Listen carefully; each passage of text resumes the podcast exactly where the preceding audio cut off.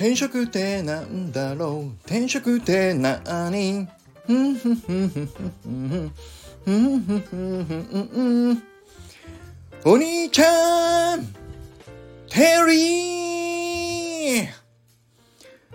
はいということで今日も月曜日の朝がやってまいりましたので俺流転職の会やってまいりました。ありがとうございます。最近この俺流転職の会が再生回数が伸びてきているのでとっても僕は嬉しく思っております。日々この俺流転職を応援していただけている皆さん本当にありがとうございます。ということで今日もやっていきたいと思います。今日は何の話かというと自分が辞めてしまったら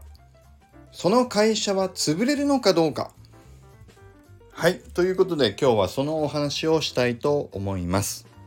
僕は前、先週言った通り、いろんなことを自分でできる精一杯をやってきた会社で、これは今僕がいなくなってしまったら、この会社は大丈夫なんだろうか。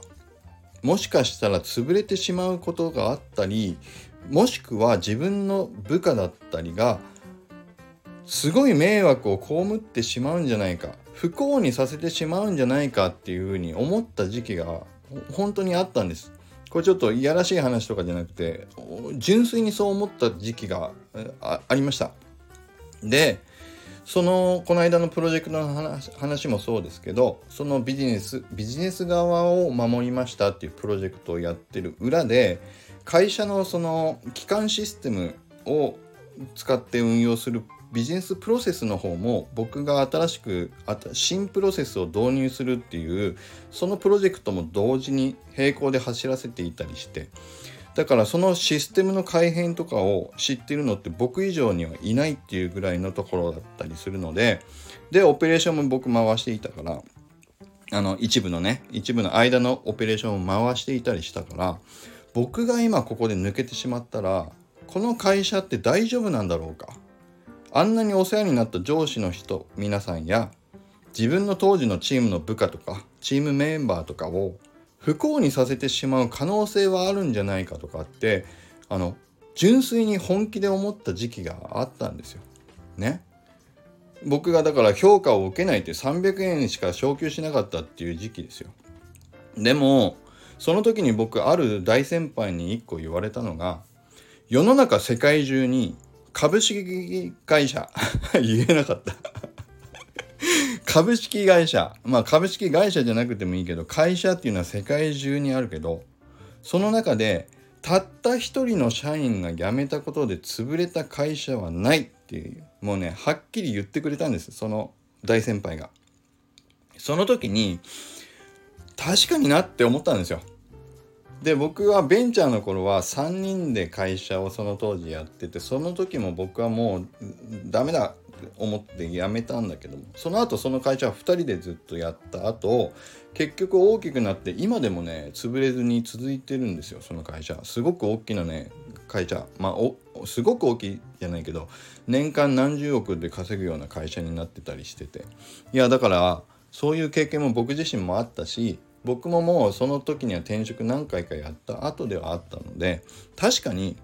たった一人の社員が辞めたことで潰れた会社っていうのはないなと思ったんですよ。な皆さんあります？周りに。誰かでもいいですよ。誰か一人辞めて潰れた会社ってないんですよ。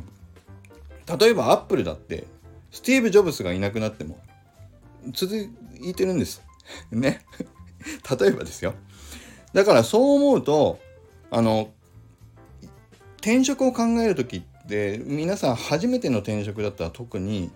今の自分のポジションが本当に自分がポンと抜けるっていうわがままを言ってしまうみたいな気持ちになると思うからその自分のわがままのせいでこのチームのメンバーに迷惑をかけるかもしれないとか会社自身が損害を被るかもしれないとかもしかしたらこの会社が路頭に迷ってしまって潰れるかもしれないみたいなそういうあの思いも持ってしまうっていう自分に自分でプレッシャーをかけてしまうっていう方ももしかしたらいらっしゃるかもしれないなと思ったんです。でそうやってなんとなく育てられてる感もあるんじゃないですか。なんか日本の会社ってあの上下関係を仲良くしながらもう家族のようにやっていくみたいな会社もねあったりするでしょうし、うん、だからそういう時にどうしても自分が辞めてしまうっていう選択肢が周りに迷惑をかけるかもしれないみたいなね。自分のせいでどうにかなってしまうかもしれないみたいなプレッシャーというかそういうね思いを巡らせてしまって結局自分が別の選択肢として転職というものを冷静に考えられなくなってしまうっていう方ももしかしたらいらっしゃるかもと思ったんです。なのでまあ改めて今日はこの話をさせていただきました。で実際に僕の実体験だとそのビジネスを何十億って守りました。で僕がそのプロセス裏のプロセスを作ったりシステム入れ替えとかってやったっていうその会社自身も実際僕が辞めてもうえっ、ー、と6年ぐらい経つのかな？67年ぐらいになるかな？いややっぱり潰れないですよ。ね。誰か自分の後任が来てまあその人なりに、えーと、違うやり方も含めて結局は回っていくんです。ね何かしら。で多少の最初は不具合とかもチームメンバーとかあったかもしれないけれどもそれはそれで結局みんなあの柔軟にえっ、ー、とアジャストしていくっていうか何て言うんだろうあの適応していくっていうんですかねうん人ってやっぱり適応できるんで適応していくんですよだからそれは本当に僕がその時に結局辞める決断をしたんだけれども辞めて思ったことまあ実感したことであやっぱりあの大先輩の方が言っていたことは正しくて一人たった一人が辞めたことで会社がどうこうなるという事例は世界中どこにもないと。ね。それで僕はちょっとね、心の負担が一個、あのー、軽くなったという思いが実感としてあったので、今日はこの話を紹介させていただきました。はい。ということで今日は以上になります。